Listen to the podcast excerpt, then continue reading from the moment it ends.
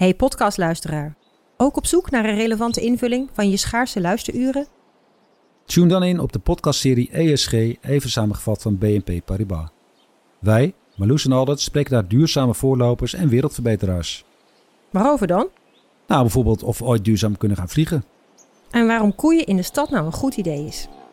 Dat en meer elke twee weken in een nieuwe aflevering. Dus abonneer je. ESG, even samengevat.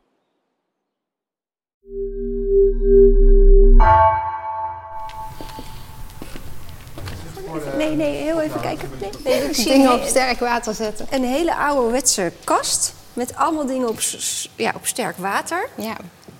En dit, dit is iets, dit is je eigen hobbyproject.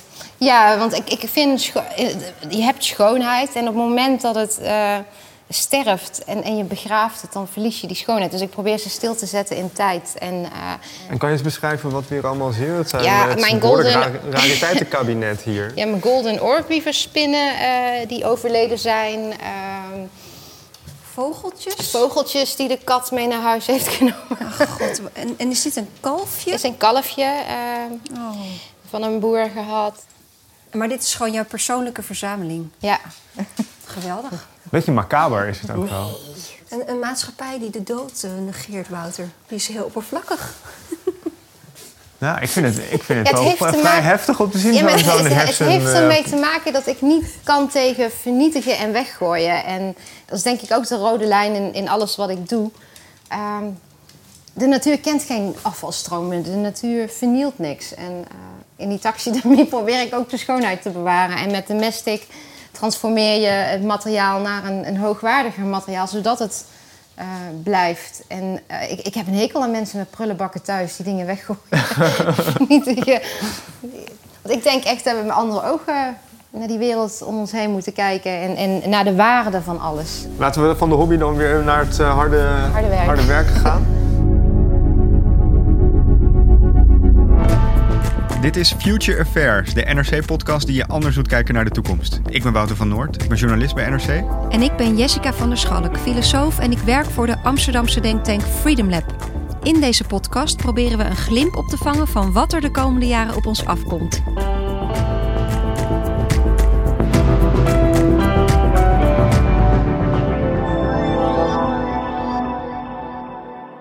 Yes, we mochten weer eens buiten spelen met Future Affairs, hè? Ja, we zijn naar Eindhoven gegaan, naar de Bio Art Village. Ik vond het een heel bijzondere plek en het deed me ook een beetje aan een kinderboerderij denken. Wel een bijzondere kinderboerderij dan, waar, eh, vind ik, veel interessante dingen gebeuren. Eh, vooral op het snijvlak van techniek, natuur, cultuur. En ik vond eigenlijk een beetje dat die Bio Art Village te onbekend was. Ja, er gebeuren wel heel aparte dingen. Zo hebben we een boom gezien die als zendmast kan worden gebruikt. En bijvoorbeeld ook een soort schilden van woestijnkevers... die dan als inspiratie werden gebruikt voor wateropvangtechnieken. En we spraken daar met de oprichter, eh, Shalila Essaidi. Zij haalde de laatste jaren al de wereldpers met eh, onder meer een kogelwerende huid gebaseerd op spinnenzijde. En ze deed diverse onderzoeken in Leiden en Oxford onder andere.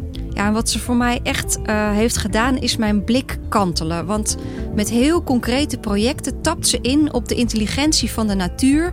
die ja, in miljoenen jaren evolutie is opgebouwd. En volgens Shalila kan haar andere blik op de natuur zelfs een heel nieuw tijdperk inluiden. Eh komt straks na het Anthropoceen het Symbioceen. Nou, voorlopig nog niet, denk ik. Maar eh, ze gaf ons in ieder geval al een mooie rondleiding langs al haar projecten die dat mogelijk moeten maken. Want waarom hebben we het eigenlijk zo vaak over kunstmatige intelligentie in plaats van natuurlijke intelligentie?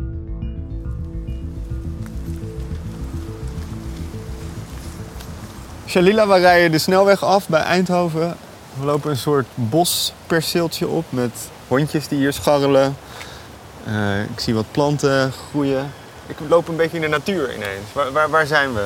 Ja, jullie zijn nu bij BioArt Village en hier run ik BioArt Laboratories. En BioArt Village is 1,6 hectare bosperceel. Dus je vindt hier nog hele grote monumentale oude bomen. Maar ook vijf bunkers gebouwd door de Duitsers tijdens de Tweede Wereldoorlog. Het is eerder een soort boerderijomgeving dan, dan Duitse bunkers, toch? Ja, dat werd in die tijd heel veel gedaan. Hè? Dat als er gebombardeerd werd eh, vanuit de lucht, eh, ja, dat dit gezien werd als een eh, mini-dorpje bo- boerenperceel. En dit mini-dorpje heb jij nu een soort van gekoloniseerd. Wat, wat, wat spook je hier uit? Ja, dit is een, een, een broedplaats, een kweekvijver, waarbij we eh, internationaal toptalent ehm, eh, laten creëren op het snijvlak van biotechnologie, creativiteit, maar altijd met natuur als rode draad of als inspiratie eh, ja, om Dus- oplossingen te creëren. Dus technologie en natuur samen, dat gebeurt hier. Ja, en cultuur. En cultuur ook nog. Ja. Nou, laten we kijken dan. We gaan door een prachtig hek, hè jongens? En waar lopen we nu naartoe? Naar de koetjes. ja, Lotje en Lena heb ik, eh, ehm, ik denk twee jaar geleden van boeren gekregen. Eh, En die, deze koeien zijn ook dus onderdeel van een experiment bij jullie. Ja, Lotje en Lena die produ- produceren koeienmest. En die koeienmest die zet ik in het laboratorium om tot eh, cellulose afgeleide, dus tot een, een pulp. En met de cellulose pulp kun je een draad eh, creëren. Dat, die draad kun je dan gaan verwerken tot een textiele lab.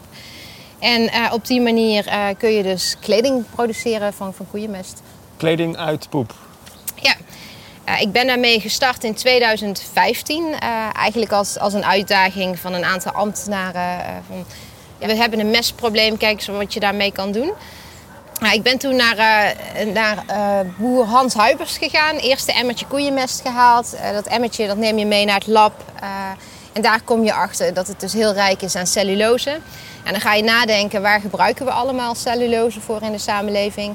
En dan denk je aan papierindustrie, karton, bouwmateriaal, maar dus ook de textielindustrie. En ehm, wat we nu doen, eh, het zijn vooral de lage lonenlanden, China, eh, India, eh, waar de textiel geproduceerd wordt. Er worden hele velden, hele bossen weggekapt om katoen, katoenplantages in te richten. Terwijl je hebt koeienmest en dat wordt overal gezien als een afvalstof.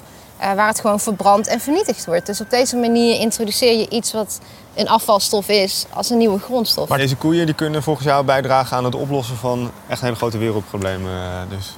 Ja, de dingen die wij vaak als problemen zien, eh, dat zijn vaak ook gewoon de oplossingen die we hebben. We moeten er alleen met andere ogen naar kijken. Nou, laten we dan nog meer oplossingen bekijken.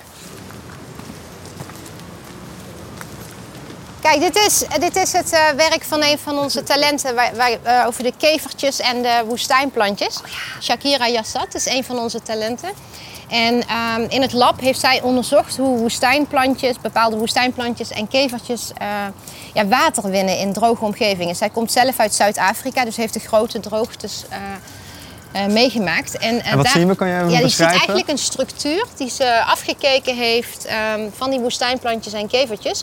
En die heeft ze toegepast in de arch- architectuur. Dus deze structuur kun je dadelijk eh, op gebouwen gaan toepassen om eh, regen op te vangen. Ja, dus dit is de, de plaat die nou, ja, is een, paar, een paar meter bij een paar meter. Dat is het resultaat van heel nauwkeurig kijken naar keverschilden. Hoe zijn die opgebouwd? Welke structuren gebruiken die om water vast te houden? En dat plak je hier op de gevel om ook water op te vangen. Ja, en volgens mij heeft ze in Zuid-Afrika al projecten lopen waar het echt al toegepast wordt eh, op gebouwen. In droge gebieden, in droge om, eh, gebieden water om te water winnen. te winnen. Dat is ook weer een heel mooi voorbeeld van die natuur die Ja. dus al veel intelligenter is dan wij misschien soms wel denken. Ja, ik denk dat wij echt beter om ons heen moeten kijken. Zo'n kevertje, daar stappen wij zo overheen. Eh, terwijl als je toch wat dichterbij gaat kijken en dan kijkt naar de problemen waar wij hedendaags mee te maken hebben. Ja, de oplossing ligt gewoon voor je neus. Alleen je moet hem vertalen en je moet hem toepassen. Zullen we even naar binnen gaan hier? Ja, dit is dus het hoofdgebouw, de officiersmes. Zo, in ieder geval droog hier. en, het, en het galmt hier meteen ook Ja. meer. Nou, we kijken nu naar buiten, naar, naar die bomen. Daar staan inderdaad een soort van speakers staan daarop. Wat, wat is dat dan precies? Ja, Tree Antenna is een project waarbij we dus natuur en technologie integreren. Dus natuur wordt onderdeel van technologie. En Tree Antenna werkt op de sapstromen van een boom. En dan kun jij zenden en ontvangen over de hele wereld zolang jij maar een boom hebt. Wat kan je ermee horen of opvangen? Radiogolven, dus op de 20 en de 40 meter band eh, heb je geen vergunning nodig. We werken ook met radio's en amateurs, maar dan mag je ja, met andere mensen communiceren. En heeft u een vergunning? Ja, ik heb een vergunning. En zouden we kunnen proberen om contact te maken? Dat kan. Papa Echo 1, kilo Echo Hotel. Papa Echo 1, kilo Echo Hotel. Is dit codetaal? Dat zijn mijn roepletters. Dat is mijn naam als radioamateur. Papa Echo 1, kilo Echo Hotel. Papa Echo 1, Kilo Echo Hotel. Deze bomen kun je gebruiken als antennes als je Ja. daarop inplugt. Ja, want je ziet hier eigenlijk zijn het. ehm, je hebt wel een grote boom nodig. Hè? Ja. Je kunt dat niet met een klein appelboompje Ja, want die, gaan die gaat proberen. niet de lucht in. Nee, nee, je hebt wel eh, ja, een rechte boom nodig eh, die, ja, die flink hoog is. En de Amerikanen hebben het destijds geoctrooieerd, maar dat, dat octrooi hebben ze laten varen omdat zij geen invloed hebben op de omgevingsfactoren en op de natuur. Hè, hoe een boom eh, zich wenst, hoe die groeit. Ehm, maar dat werd gezien destijds dus door hun als een probleem. En eh, wij zien dat nu eigenlijk weer als een, ja, een oplossing. Want op deze manier geef je mensen die bijvoorbeeld restricties hebben op communicatie via internet of via radio. Die kunnen heel simpel, eh, waar ook ter wereld, eh, met een rolletje koper, een transistorradiootje, alsnog hun boodschap eh, zenden en ontvangen. Je hebt ons allemaal verschillende soorten experimenten laten zien. Wat, wat is de rode draad hier doorheen? experiment, onderzoek, nieuwsgierig zijn, de verbinding zoeken tussen technologie, natuur, creativiteit. Eh, vandaag de dag bezig zijn met de oplossingen van de toekomst. En eh, er is zoveel moois eh, en intelligentie in de natuur. En ik denk dat we dat echt moeten gaan integreren. ja, om die echt duurzame oplossingen te creëren. Een symbioseen. Symbioseen. Je gooit Ja. al meteen even een grote term erin. Wat is Ja. dat? Ja, symbioseen ehm, is de theorie die gaat over de integratie van natuur, technologie en mens. Eh, dat we dat niet meer als losse eilanden moeten zien, maar dat de toekomst echt ligt in, in projecten zoals Tree Antenna, waarbij die natuur integraal onderdeel is eh, van, onze, van ons leven, van onze samenleving. Zodat het ook weer zijn betekenis en waarde krijgt. Want wij zien natuur eh, vandaag de dag, de meeste, toch als een omgeving, ja, ga even picknicken of even naar buiten. Eh, maar het heeft verder geen toegevoegde waarde. Ehm, ook dat het zuurstof oplevert en zo. dat- tot zover reikt eh, onze kennis. Maar die natuur is zo immens intelligent. En wij, wij kennen nog maar het topje van de ijsberg. eh. Nou, zullen we dat, dan die rest van de ijsberg ook nog even verkennen hier? En zullen we hier dan naar binnen gaan? Zo. De hond komt Ah, mee met ons. Shalila, we zijn nu in je kantoor gaan zitten in de Duitse bunker. Eh hondje is meegekomen, we horen nog op de achtergrond wat, wat hanen kraaien. Ehm, er is één term die je net noemde bij de rondleiding, eh, die mij heel erg opviel, symbioseen. En ik weet wel, we leven in het antropoceen, dus het, het geologische tijdperk waarin de mens een soort vormende kracht is geworden van de aarde. Ehm, wat is dan het symbioseen precies? Ja, het symbioseen is eh, van een filosoof uit Australië, eh Glenn Elbracht. Die heeft een aantal boeken geschreven. En eh, hij zegt dat we toe moeten ook naar een nieuwe woordenschat. De manier waarop wij communiceren over de wereld om ons heen. En ehm, onze rol daarin. Ehm, dat de termen die we nu toepassen veel te beperkend zijn. Die, die passen bij het antropoceen, maar niet bij die nieuwe wereld. Het symbioseen is het tijdperk waar we naartoe gaan. Dat hoop ik tenminste. Waarbij we die verbinding tussen natuur, technologie, eh, mens veel meer leggen. Dat we onderdeel zijn van elkaars geheel. En eh, waar niet die mens enkel alles overheersend is, maar waar we weer ehm, dat respect en die waardering en die betekenis zien in die wereld om ons heen. En eh, dat integreren in ons zijn. Dus in dat symbioseen, wie zijn wij? Hoe moeten wij onszelf zien in dat grote systeem? Als klein subonderdeel van het geheel. Zo moeten wij een symbiose met die planten, met die natuurlijke wereld om ons heen eh, vormen. Dus wij zijn onderdeel van.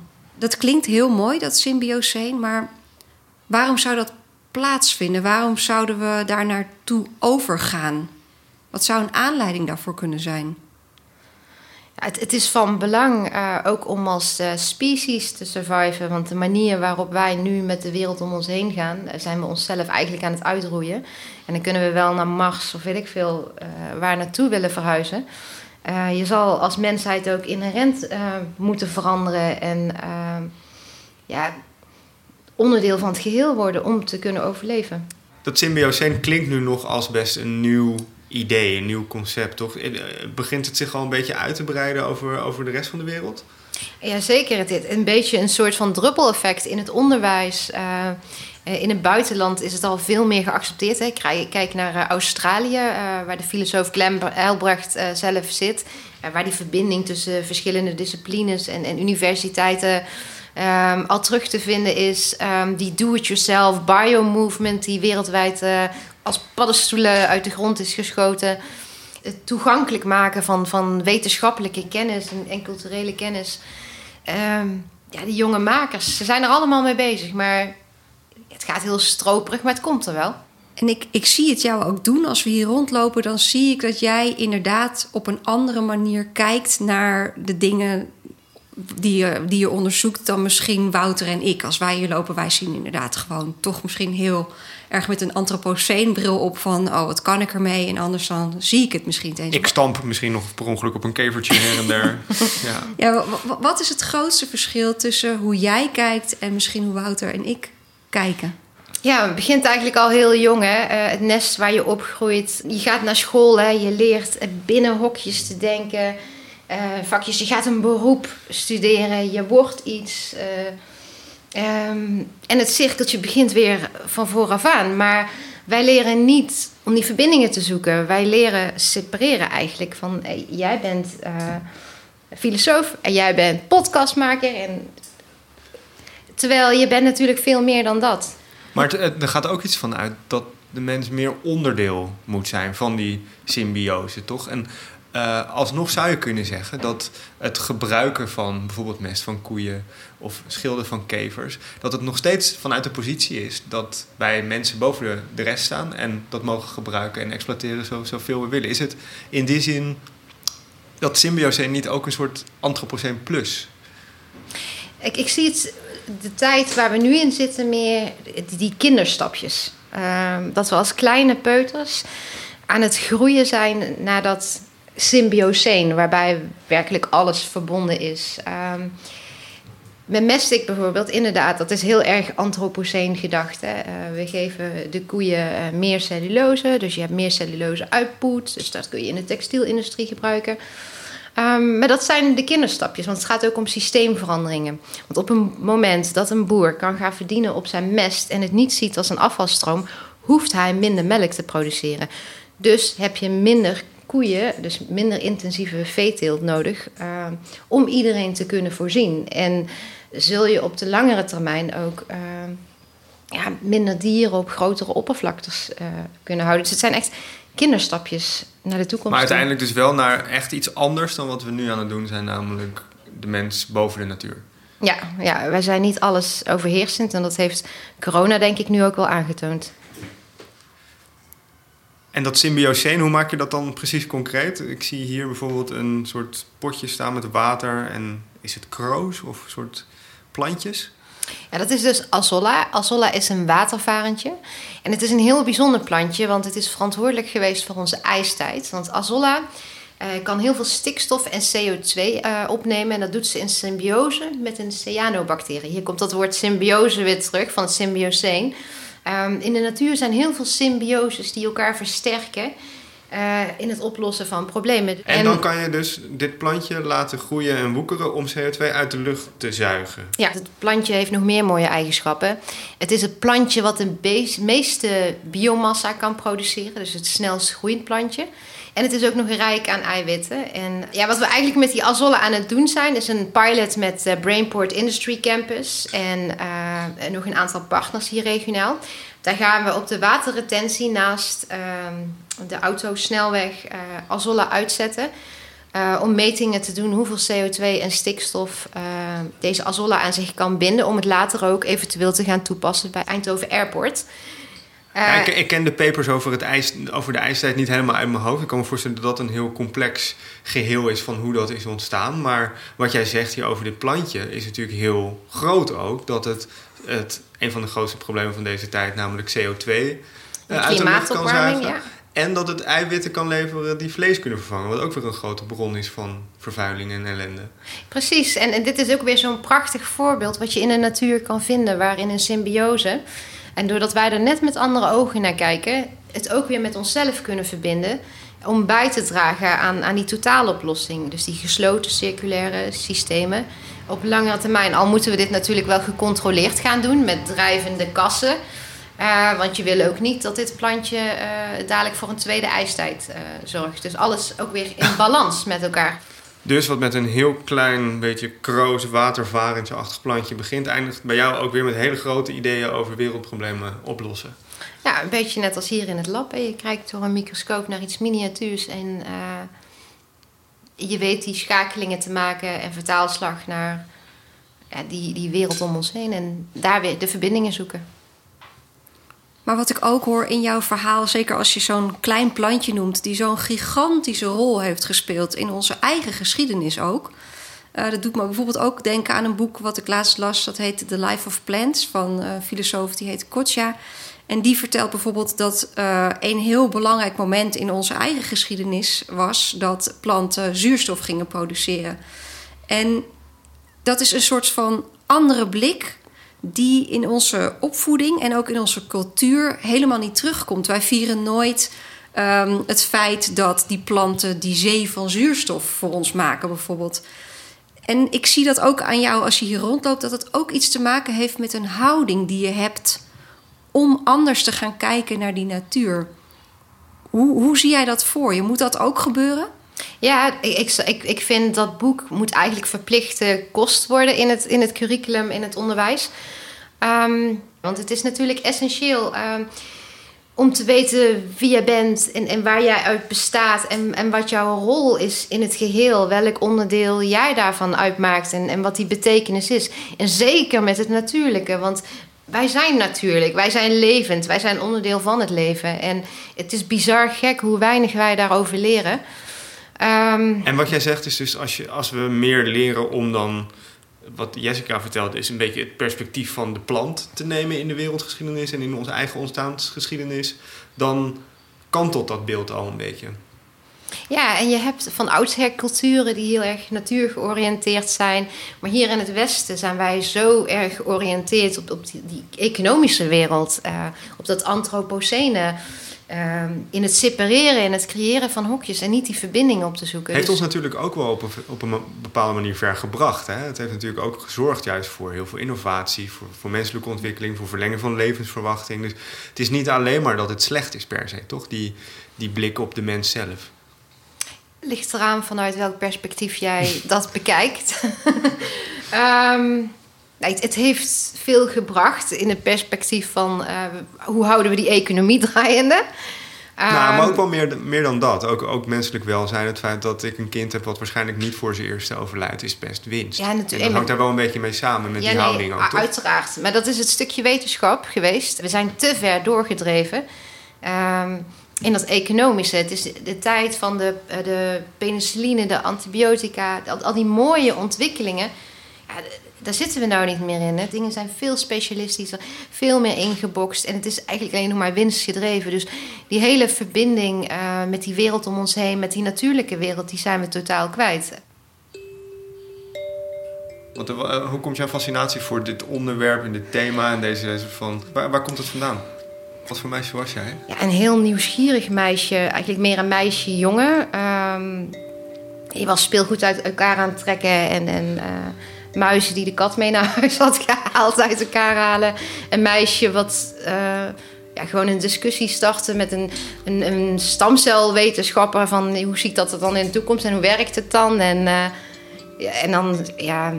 Ik heb ook best veel gespijbeld tijdens mijn middelbare schooltijd. Want wat ik niet in mijn eigen school of tijdens mijn eigen opleiding aangeboden kreeg, ging ik elders zoeken. Dan ging je maar bij een bedrijfje een mini-stage lopen of eh, eh, met de boer meedraaien of, of, of whatever. Eh, En na de middelbare school?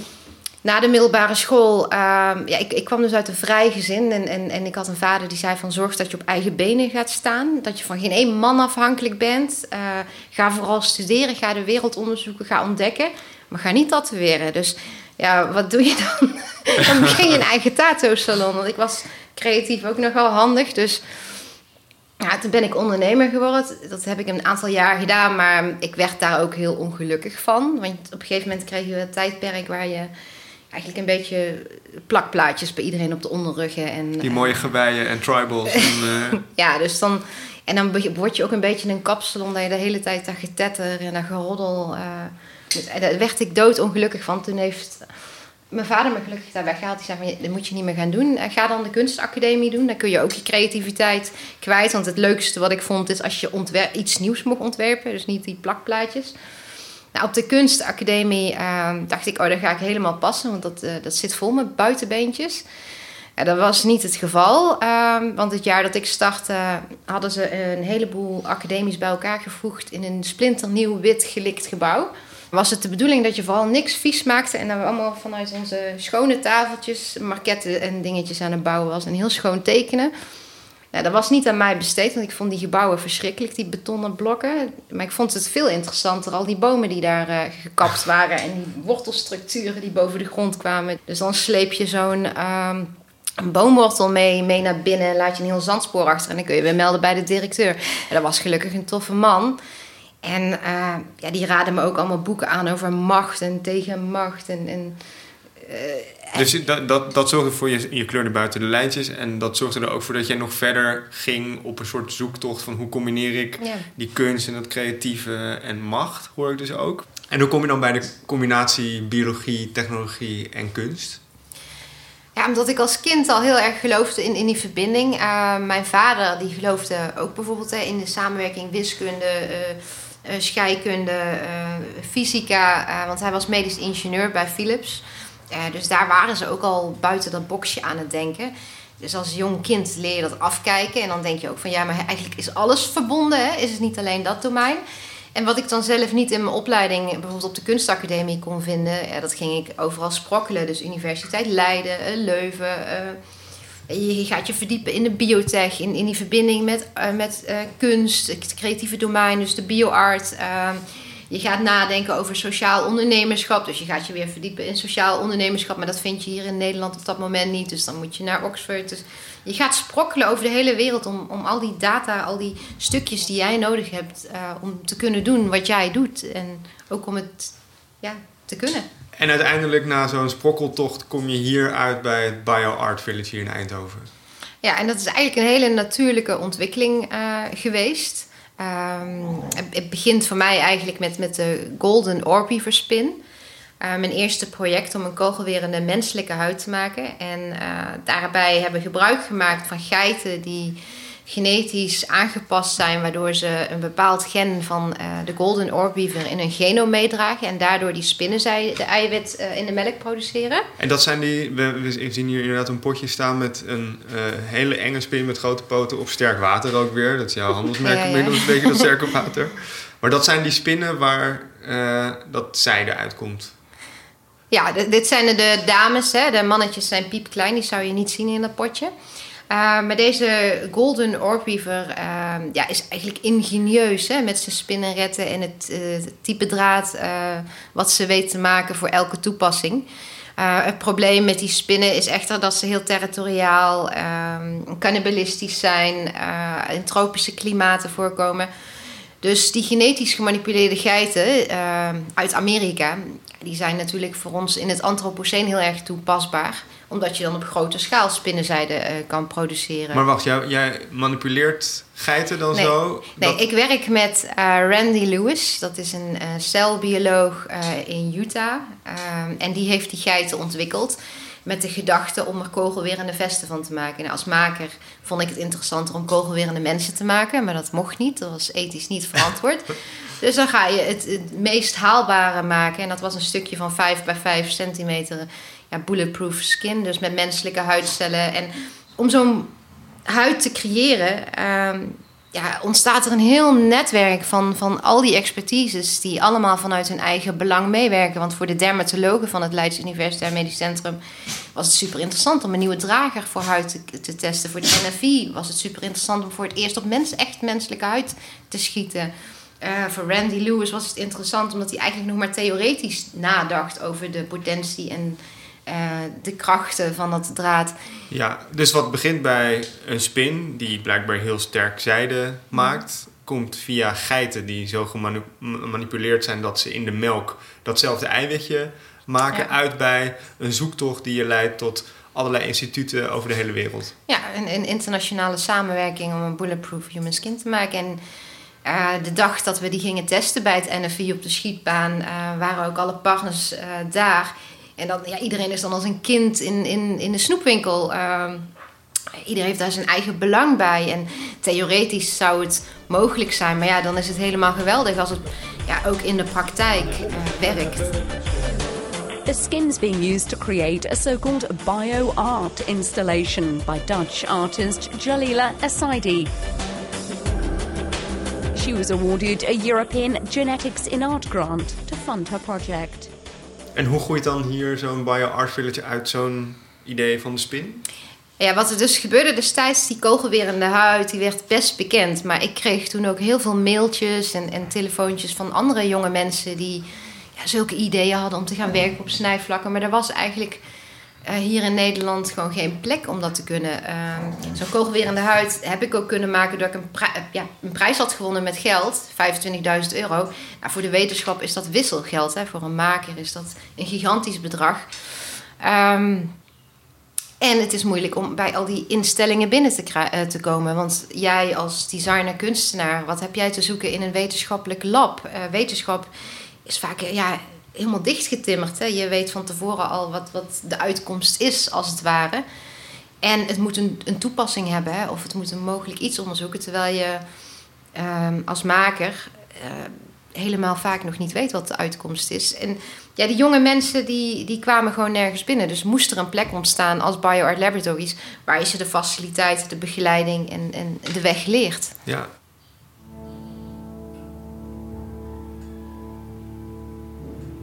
Is dat ook een andere manier van onderzoeken die je nu voorstelt? Dat je dus iets gaat bekijken en onderzoeken... zonder dat je daar meteen een vast resultaat en een doel mee voor ogen hebt? Um, nou, met de kogelwerende huis was het heel duidelijk uh, wat, het, wat het moest worden. Maar net als met mestik, het, het omzetten van koeienmest... dat is begonnen met als een uitdaging van... ga jij maar eens iets doen aan een mestprobleem. En het is dan per toeval dat je dan ziet van... hé, hey, rijk aan cellulose, hé... Hey, uh, um, ook als je de urine uh, omzet weer tot nieuwe chemicaliën... kun je het weer omzetten tot een cellulose-acetaat. En dat zijn stapjes die naar de volgende vraag en de volgende oplossing leiden... Um, en als ik het zo proef bij jou, dan zie ik ook dat je op een misschien wat opene manier onderzoek doet. Dus dat je ja, meer open staat voor wat er dan ook op je pad komt. Ja. Past dat ook bij een, een, een, een uh, uh, symbioseen-achtige manier van onderzoek doen? Ja, zeker. En, want serendipiteit is daarin een, een hele essentiële en belangrijke. En wat betekent dat? Serendipiteit is per toeval vind je dingen of ontstaan dingen. En ik geloof heel erg dat we veel dingen veel te dicht hebben getimmerd, waardoor die ruimte er niet meer is. En ja, als je dat weer een beetje vloeibaar maakt, dan, dan komen er weer nieuwe dingen, nieuwe oplossingen, um, nieuwe ideeën. Want het is met die kogel weer in de huid. Het doel was een kogel weer in de huid te maken, maar omdat ik hem ook wilde testen, hadden we een ballistische uh, blok nodig. En een ballistische shell wordt meestal van beendermeel gemaakt. Maar als maker wil je dat ook behouden en conserveren. Ja, dus ontstaat daar weer een nieuwe samenwerking met een andere partij, waardoor er een blok ontstaat die nu uh, heel lang houdbaar is en weer van waarde is voor de onderzoekers bij het NFI, omdat je je onderzoek langer kan bewaren. En dat zijn kleine dingetjes die ontstaan uh, als voorbeeld uh, in de serendipiteit. Maar dat maakt het wel ook ingewikkeld, kan ik me voorstellen. Want die serendipiteit die past niet echt binnen de oude systemen. Want iedereen zit in zijn eigen kokertje lekker zijn eigen onderzoekjes te doen. En ook jouw uitvindingen maken pas impact als ze echt onderdeel worden van die grote ouderwetse systemen, kan ik me voorstellen. Dus daar lijkt een soort spanningsveld in te zitten. Dat is zeker. Er is een enorm spanningsveld, zeker in deze transitie waar we in zitten. Uh, want ik ben nu heel erg vanuit maker, uh, vanuit de kunstenaar aan het praten, maar ondertussen ben ik ook de ondernemer. En uh, is die kogel weer in de huid geoctrooieerd. En het, de methode voor mestik is ook geoctrooieerd. En ik had daar smakken geld uh, aan kunnen verdienen. Uh, niet ik, maar de investeerders. En um, dan had ik BioArt Village vijf jaar geleden al af kunnen hebben. Want geld maakt alles mogelijk in deze wereld. Maar het is dan voor mij ook een hele bewuste keuze van... ga ik, ga ik de weg van de me meeste weerstand bewandelen... om te laten zien van hé, hey, het kan ook anders... Ja, of ga je mee in die oude wereld? Maar het is wel een uitruil, zeker als je echt impact wil maken met die uitvindingen. Zoals je net zegt ja. over die, die antennes van bomen. Als je wil dat dat de standaard wordt, ja, dan kun je hier iets heel moois uh, onafhankelijks bouwen. Maar echte verandering komt als je die grote investeringsfondsen en KPN en al die andere bedrijven om, om krijgt om gewoon bomen in antennes om te zetten. Dat zeker. Maar naast het woord serendipiteit ehm, is er ook het woord duurzaam. En dan bedoel ik niet duurzaam als in eh, de groene dingen en, en eh, het beter milieu, maar ook duurzaam eh, in systematiek, duurzaam in werking. Ehm, want ik kan messtick uitrollen en investeerders denken: oh, dit is hartstikke geniaal. Ik krijg uh, 8 euro per ton kuub mest, wat ze gratis bij mij droppen. En ik kan het uh, voor 2 US dollars uh, dadelijk als cellulose pulp op de markt gooien. En in beginselen zal die boer daarin meegaan. Maar na vier jaar gaat die boer natuurlijk ook nadenken van... hé, hey, uh, die investeerder verdient aan mijn mest. Ik, ik, moet al heel veel investeren om die melkproductie op gang te brengen. Het gaat ook om, om op lange termijn uh, oplossingen te vinden. Maar jij, die duurzaam jij... geïmplementeerd kunnen worden. En zo'n investeerder die kijkt echt alleen naar korte termijn en snelle geld. Maar zie jij voor jezelf ook nog toch een taak weggelegd om daar iets van een brug tussen te slaan? Want het, het kan nu ook de indruk wekken dat hier in dit leuke reservaat heel veel mooie dingen gebeuren. Die nou ja, ook maar moeizaam zullen ja. doordringen in de echte wereld. En daar, dat, daarmee dat symbioseen een verre toekomstdroom laten blijven. Ja. daar ben ik ook heel hard mee bezig. Dus ik, ik, ik ben eigenlijk normaliter zeven dagen per week bezig. Want je bent constant met die ambtenaren, met die mensen, met de ministers uh, ook in gesprek van... Hey, ik, ik ben met Mestic bezig, maar ik wil dat op een duurzame, verantwoorde manier uitrollen. Maar ja, onze huidige systematieken die zijn erop geënt om heel veel geld te maken. Terwijl we nu in een tijd zitten waar uh, die andere waarden, uh, welzijn, sociaal ondernemerschap steeds meer omarmd worden. Waarbij je met ze mee gaat denken van oké, maar dat systeem is zo ingericht. We zouden eigenlijk een soort van ketenarchitect binnen de politiek moeten hebben om die verbindingen te maken. Want mestik gaat niet over een mestprobleem. Het gaat over textiel. Het gaat over, um, ja, over wereldelijke politiek. Um, want maar wij het, gaat, het gaat daarmee ook om hele grote abstracte systemen. Ja.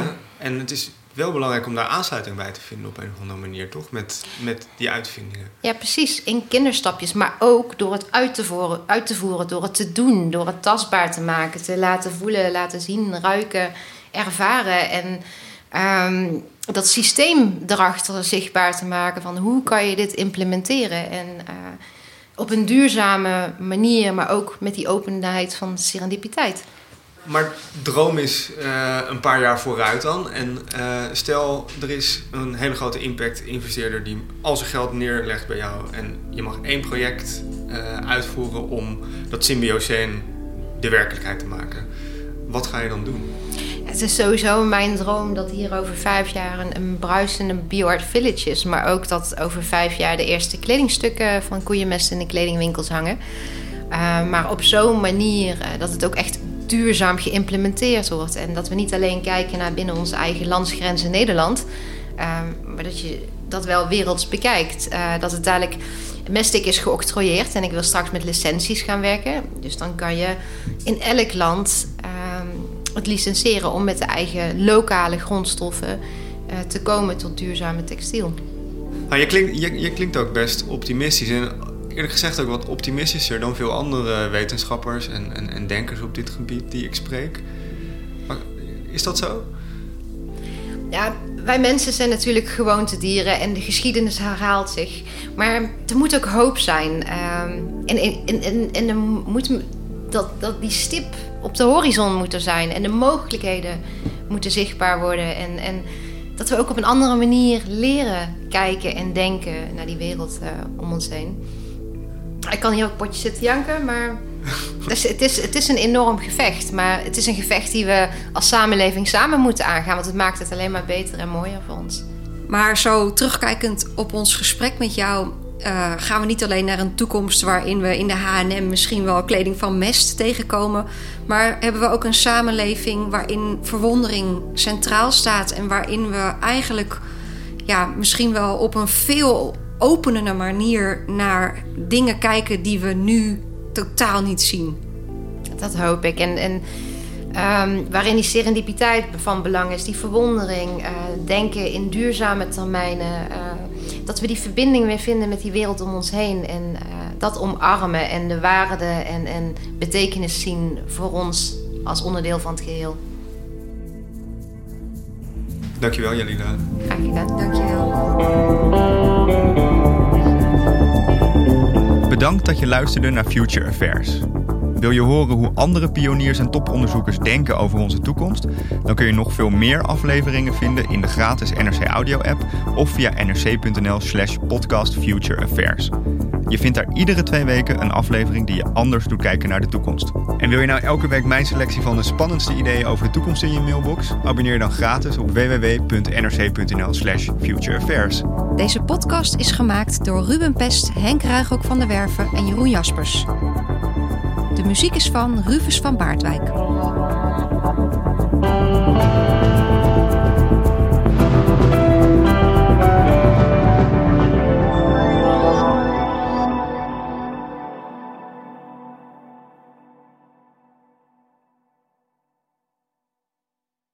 Technologie lijkt tegenwoordig het antwoord op iedere uitdaging. Bij PwC zien we dit anders. Als we de potentie van technologie willen benutten, kunnen we niet zonder een menselijk perspectief. Human-led, tech-powered noemen we dat. Ga naar pwc.nl.